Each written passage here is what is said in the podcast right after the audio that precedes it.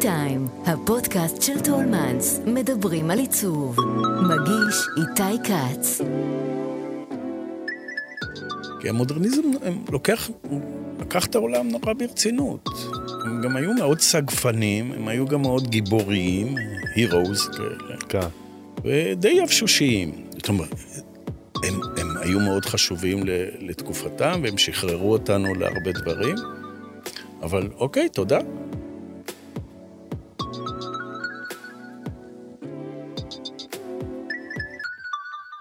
שלום, אני איתי קץ ואתם על טי-טיים, הפודקאסט של טולמנס, שבו אנחנו פוגשים אדריכלים, מעצבים ויוצרים לשיחה מרתקת על עיצוב, אדריכלות, סגנון חיים ותרבות ישראלית. בית תיילת, מבנה שדי קשה להישאר אדיש אליו, על שפת הטיילת בתל אביב, בשפך של רחוב טרומפלדור לים. אני לא חושב שיש בו פינה אחת שדומה לאחרת, והוא בפירוש לא לכל טעם. רבים חושבים שהוא מכוער מאוד, רבים אחרים ממש אוהבים אותו, ונדמה לי שבאופן כללי האדריכל של הבניין, צבי הראל, שמתארח אצלנו כאן היום, לא בא להתחנף. אז אולי בגלל זה גם יש לו לא מעט מעריצים, שהם בחלקם תלמידים שלו במרוצת השנים. שלום צבי. שלום, היי. תודה על האירוח. זה לא נורא כל כך כשבניין הוא מכוער. לא נורא? לא. יש לנו הרבה כאלה. אתה אומר אולי היה צריך להכניס אותו לתוך הפנתיאון. לא, לא בהכרח בית צריך להיות יפה. גם מה זה יפה זה לא ברור. זה גם משתנה. נכון, בלימודים מלמדים, נכון? שלא לא, לא להגיד את המילה יפה, נכון? בלימודי אדריכלות. כשאני למדתי, אני דווקא חושב שזו מילה שצריך לברר אותה כל הזמן. כן, כן. אבל זה משתנה. מפריע משתנה. לך שאומרים שבית הטיילת מכוער? בטח, אבל שיגיד. לומדים לחיות עם זה. אני חושב שבפרויקטים שלך, שהם לא רבים, אבל בכל אחד מהם, לוחד תשומת לב, ולא פעם גם מעורר באמת ויכוח של אוהב, לא אוהב, יפה, מכוער, שזה די הישג באמת בעולם של אחידות כללית. אני רוצה לשאול אותך אם אתה בעצם מעדיף, אם זה בא מתוך זה שאתה מעדיף לעשות איזשהו בלגן על פני ככה אדריכלות טהורה. קודם כל אני מצטער שזה מעט בתים. אני נורא אוהב לעשות, לשחק ב... אנחנו רוצים יותר פשוט.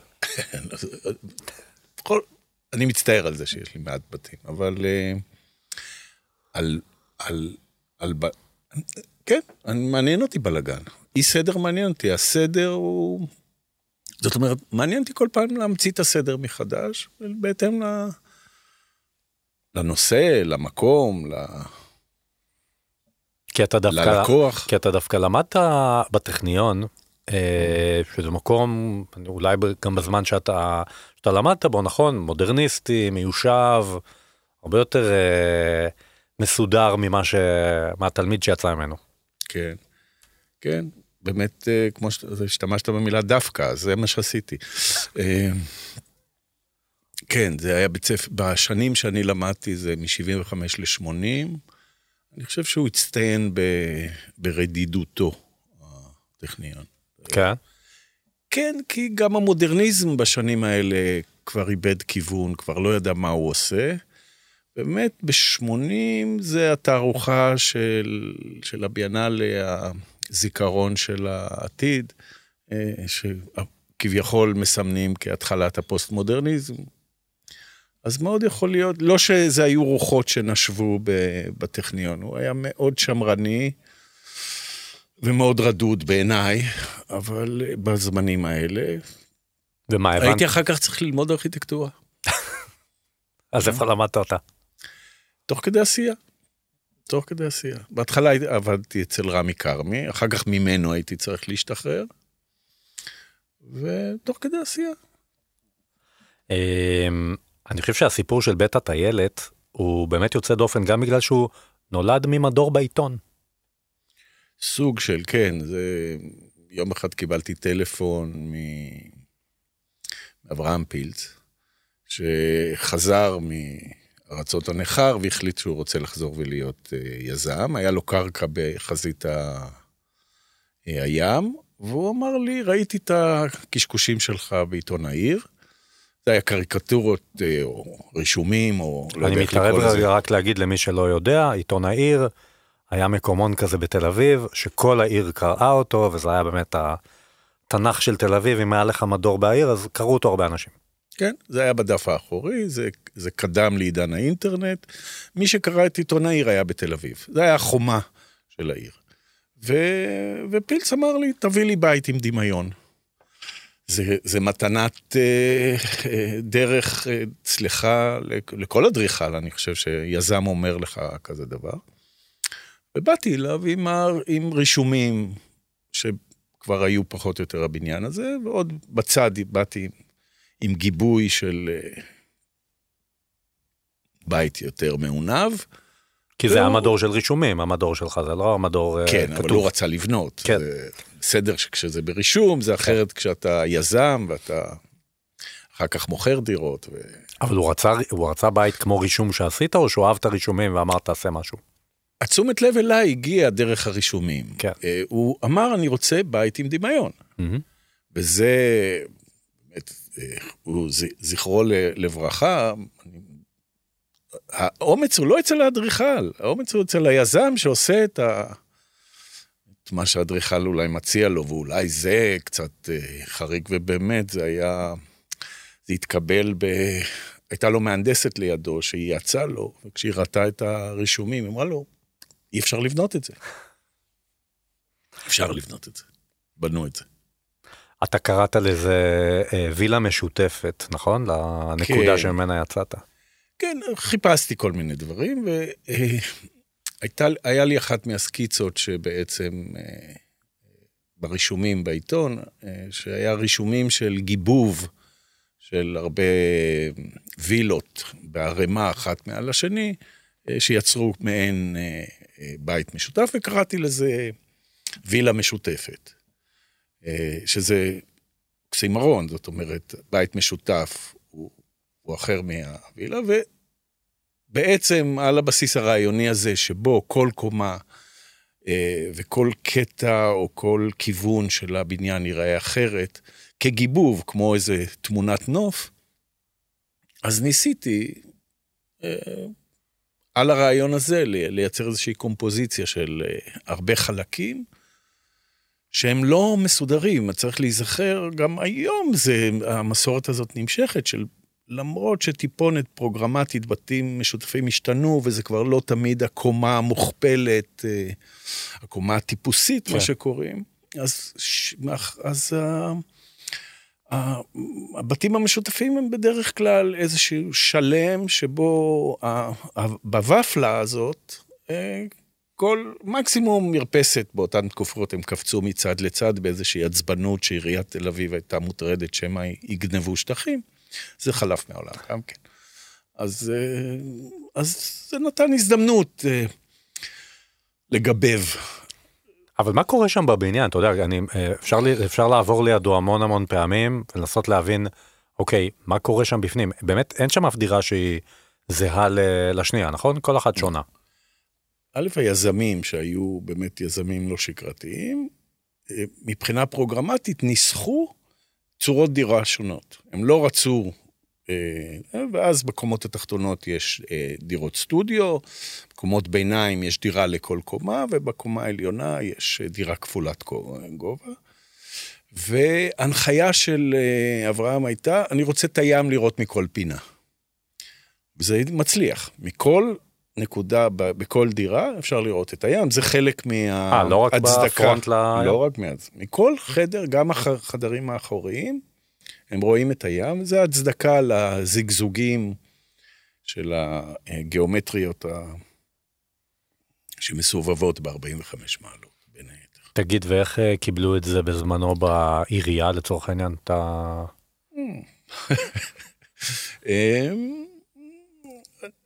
נשמע שהתלהבו. לא כל כך, זה הצחקוק הוא לא, כי הייתי צריך לנהל פה ושם קצת מאבקים, גם הצוות שהיה אחראי, אני חושב שזה היה צוות מרכז, יש בקצה העליון של הבניין שאיזושהי קרבולת שלא מצא חן ביניהם, ואז הייתי צריך להגיע עם מכתב טרחני למהנדס העיר שיגן עליי מ... והוא הפתעתי, הגן עליי, והקרבולת נשארה. היזם גם לא זכה לראות את הבניין הזה, נכון? לא, הוא לצערי חלה, והפרויקט שתוכנן בסוף שנות ה-שמונים, היה על המדף כמה שנים טובות, ואחר כך איזה יזם אחר רכש את הקרקע, מאחר והיה היתר שטרחנו לשמר אותו, בנה אותו בהתאם לתכנון שבעצם, מי שבאמת קיבל אותו, וזה היה אברהם פילץ. תגיד, בעקבות הפרויקט הזה שהוא באמת בולט, בטח כבר אז בלט מאוד בתל אביב, ועד היום הוא בולט בתל אביב, בטח אז עוד יותר, וכל הפרסום סביבו, זה הביא לך עבודה? ההפך. לא, זה... יש דימוי אולי בעקבות ספר של איין רנד, שהאדריכל הוא, הוא יצור עם אגו גדול. יש חשש מאדריכלים שכביכול עושים מה שהם רוצים. וזה שעלה במזלי שיצא יזם שדווקא רצה סוג כזה של בניין, אבל לא. יצא יותר מפעם או פעמיים שנפגשתי עם יזמים, ובגאווה הצגתי להם, אני עשיתי את זה, והם הם נרתעו, הם חששו, שהם לא רצו משהו לא שגרתי. אותי לא מעניין, לא מעניין כל כך. אני מתאמץ לעשות משהו שגרתי, שהוא לא שגרתי. עוד, עוד פרויקט שלך שרציתי שנדבר עליו, זה כמעט בקצה הכי דרומי של יפו, הגשר. כן. שהוא באמת שונה ככה בנוף, וזה לא שהלכת שם על איזשהו מוטיב יהודי ערבי בהכרח, אלא משהו שקראת לו פוטיומקין וקיו, כן, שזה כאילו התפורות הפיקטיביות של, של פוטיומקין רוסיה מצד אחד, ופירנצה מהצד השני. בוא, בוא קצת נפרק את זה ונדבר קצת על הגשר המיוחד הזה. הגשר, קיבלתי הנחיה שהוא צריך להיות במפתח מאוד גדול, וברוחב מאוד גדול, זה, זה פרטים כאילו טכניים, אבל הם, זה, גשרים, גשר של הולכי רגל, הוא לא בדרך כלל במפתח מאוד גדול, אבל היה צריך תחנת טרנספורמציה מתחתיו, אז פתאום הגשר נפתח לרוחב של חמש מטר, מה שהפך אותו לרוחב כמעט של סמטה ביפו. והרעיון הוא כמו גשר הצורפים בפירנצה, שבעצם זה גשר שעליו יש בתים. אני הושפעתי גם מציור של יוסל ברגנר, שיש לו הרבה ציורים ממה שהוא קרא, שטח ההפקר. יפו הרי סבלה אחרי מלחמת השחרור מהריסות, והיו אזורים שלמים הרוסים, והיית יכול לטייל ביפו, ולראות המון חלקי בתים וקירות אה, שעומדים אה, ריקים, חלולים. ובשנות ה-התשעים, כשהתחילה איזושהי פעילות זה, אה, סביב יפו, הנוף הזה התחיל להיעלם, ואני חשבתי באיזשהו מקום, הושפט, חיפשתי לשמור אותו, כי זה, יפו נהפכה לנדלנית, ו... וגשר, במפתח כל כך גדול, חייב מבחינה הנדסית, גובה הנדס, הנדסי מאוד גבוה, שאפשר לי, אני, אולי זה קצת תרחני ההסבר הזה, לא, ל, לא, למזבח וירנדל, שהוא מזבח ורטיקלי, ואז בתוכו אפשר כתיאטרון, לייצר בדו-ממד חזיתות של בתים, שהם מדמים סילואטות של בתים ביפויים. ומאחר וזה שתי קירות מדובר, אז זה כמו נוף, אחד מאחורי השני, וזה מכפיל. אז החוויה היא בעצם שאתה הולך בגשר, בפנים, אתה הולך בין שתי קירות, שזה לא שתי קירות, אתה הולך כאילו בהמשך הרחוב, ובצדך יש בניינים, אז אתה רוצה להיכנס לבניינים, אתה נכנס לבניינים, אז, אז אתה נפתח לנוף. זאת אומרת, מהחוץ אתה נשלף לחוץ, okay. ומהנוף אתה רואה את הבתים. אז זה הכל משחק על דו-מימד, שמגדול לקטן, גם המעקות שם משחקות על רעיונות של דו-מימד. ולהפתעתי גם, גם הפרויקט הזה התקבל, למרות שהיה לו התנגדות מצוות האחראי. למה הפעם?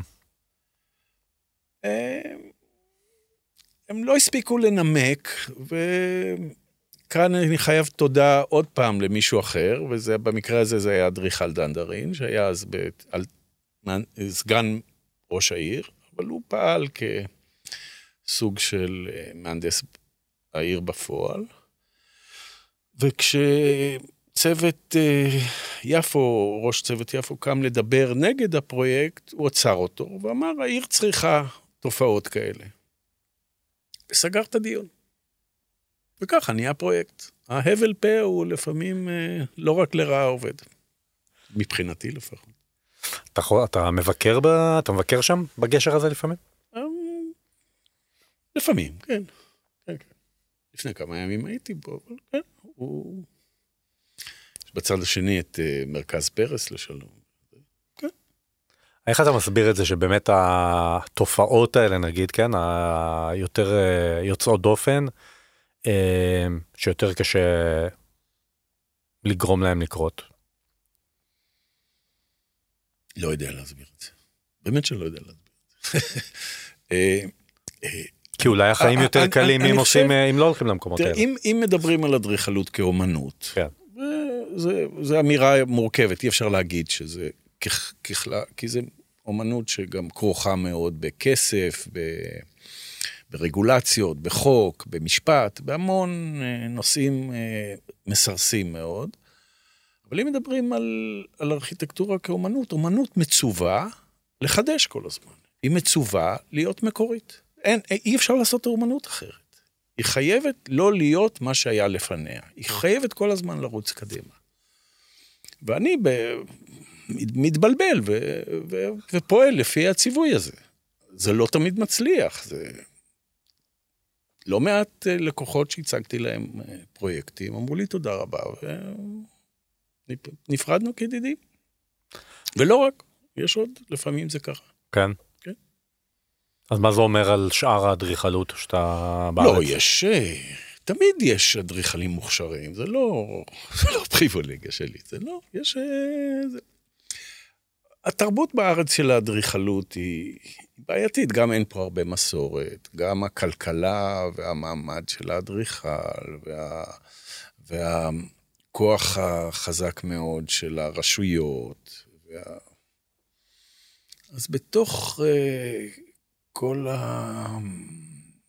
כל הכוחות האלה מאוד קשה לפעול באופן מעמיק וחוקר, כי בעצם כאשר אתה עושה פרויקט, אתה ממציא משהו, ואחר כך אתה צריך לגלות מה המצאת. זה שהמצאת אותו זה לא מיד אה, נהיה. אתה צריך לחקור אותו, זאת אומרת, לחקור אותו זה אומר... אה, עוד פעם, ל, ל, ל, ל, עוד פעם לסרטט אותו, ועוד פעם לחתוך אותו, ו... זה לוקח uh, הרבה זמן, זה לא תמיד יש את הזמן הזה, זה לוקח הרבה עבודה.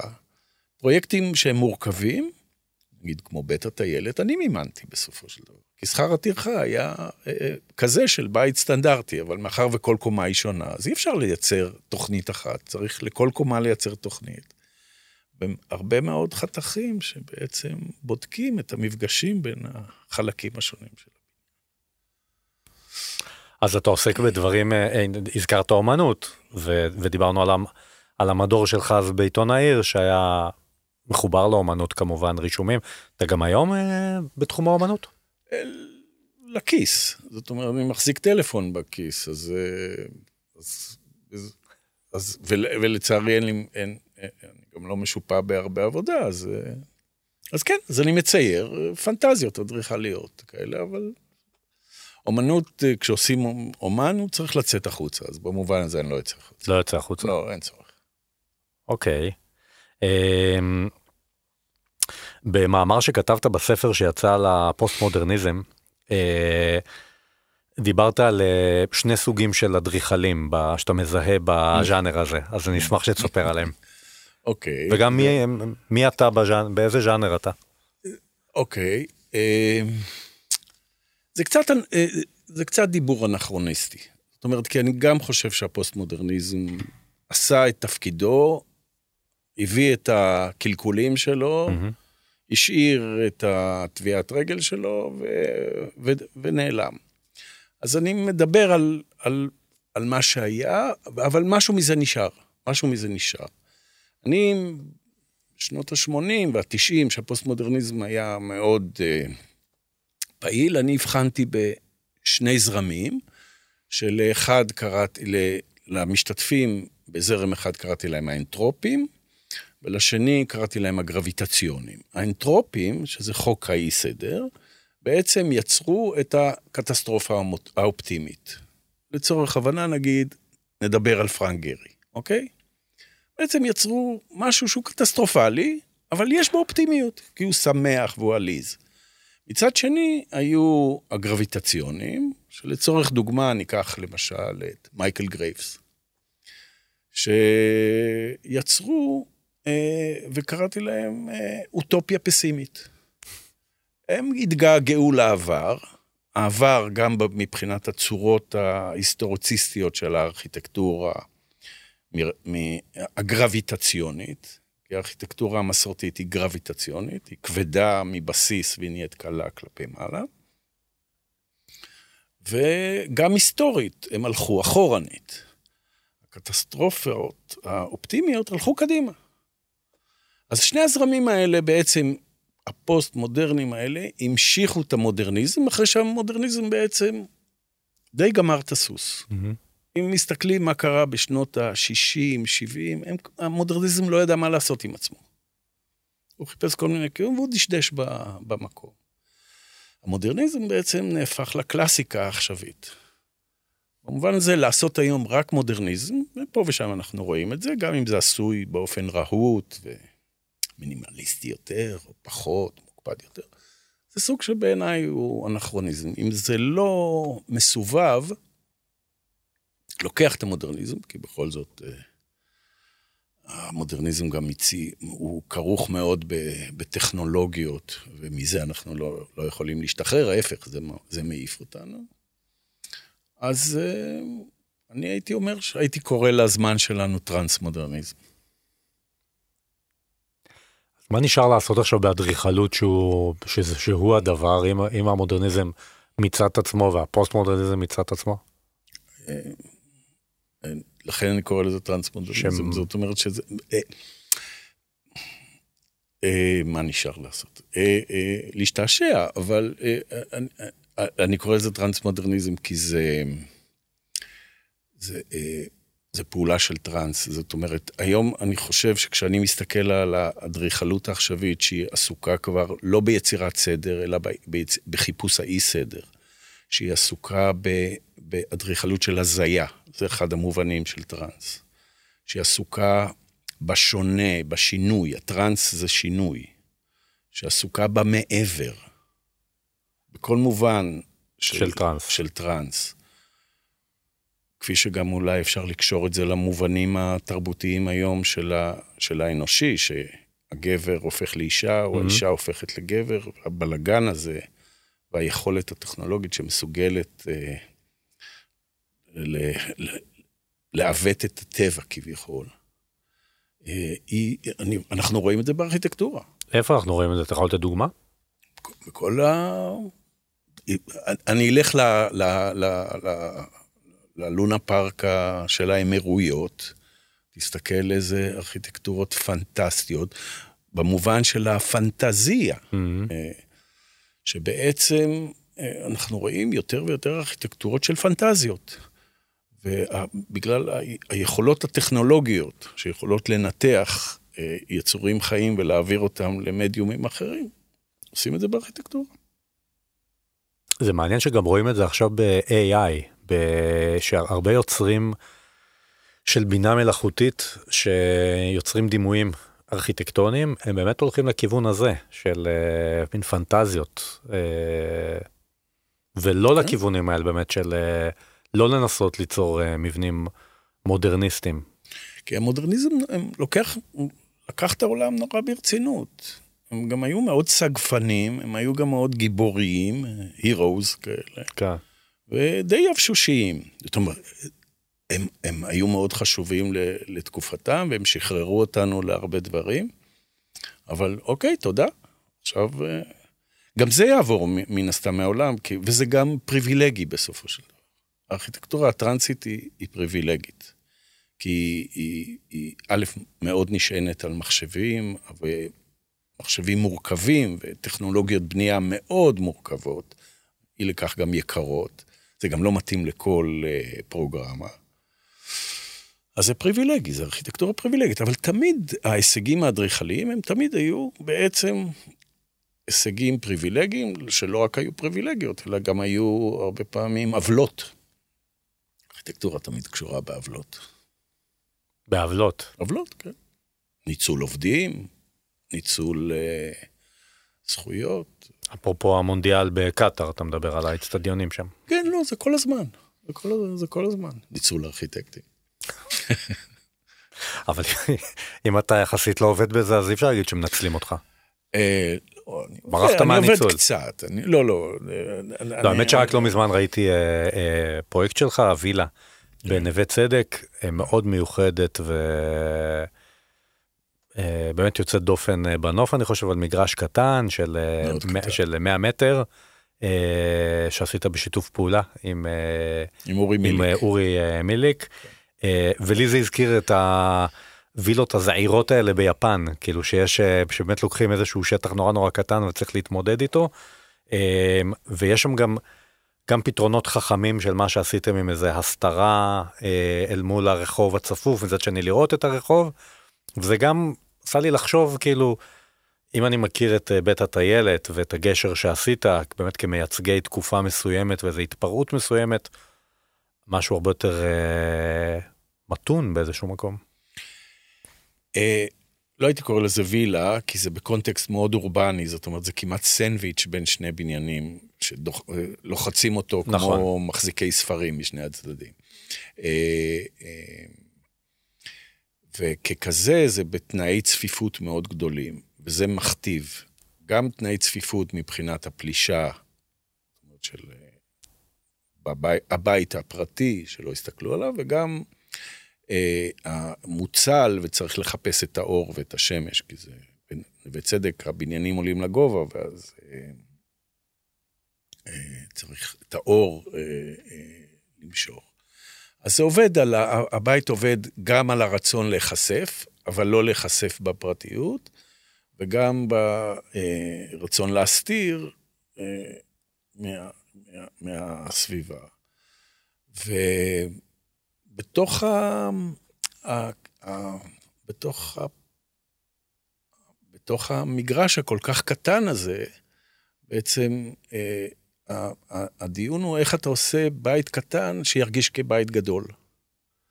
ואיך אתה עושה בית שהוא במצב סגור שירגיש בית אה, פתוח.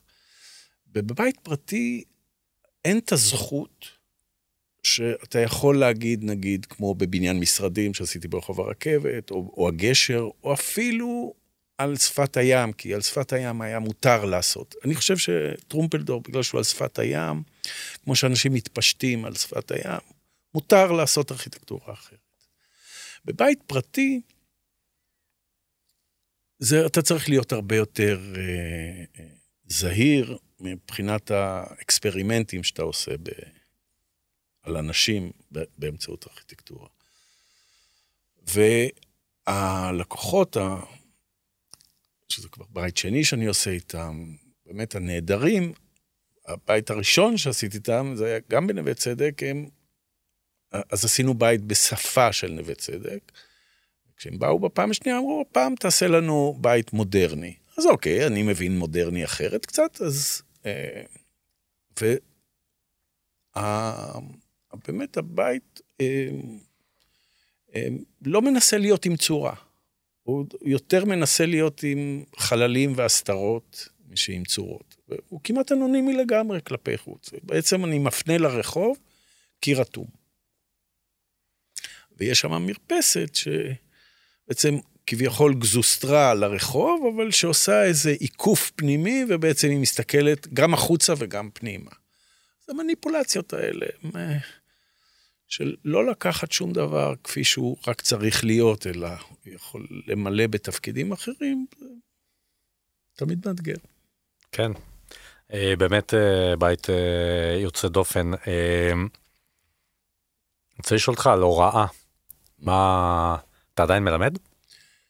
כן, אני לימדתי עד לא הרבה זמן באוניברסיטת תל אביב, יצאתי לגמלאות, הוצאתי לגמלאות, והיום אני גם מלמד בשנקר, כי פשוט אני, העיסוק הזה ממשיך להחזיק אותי בחיים באיזושהי צורה. על מה, מה אתה הכי אוהב ללמד, או על מה אתה הכי אוהב לדבר עם סטודנטים?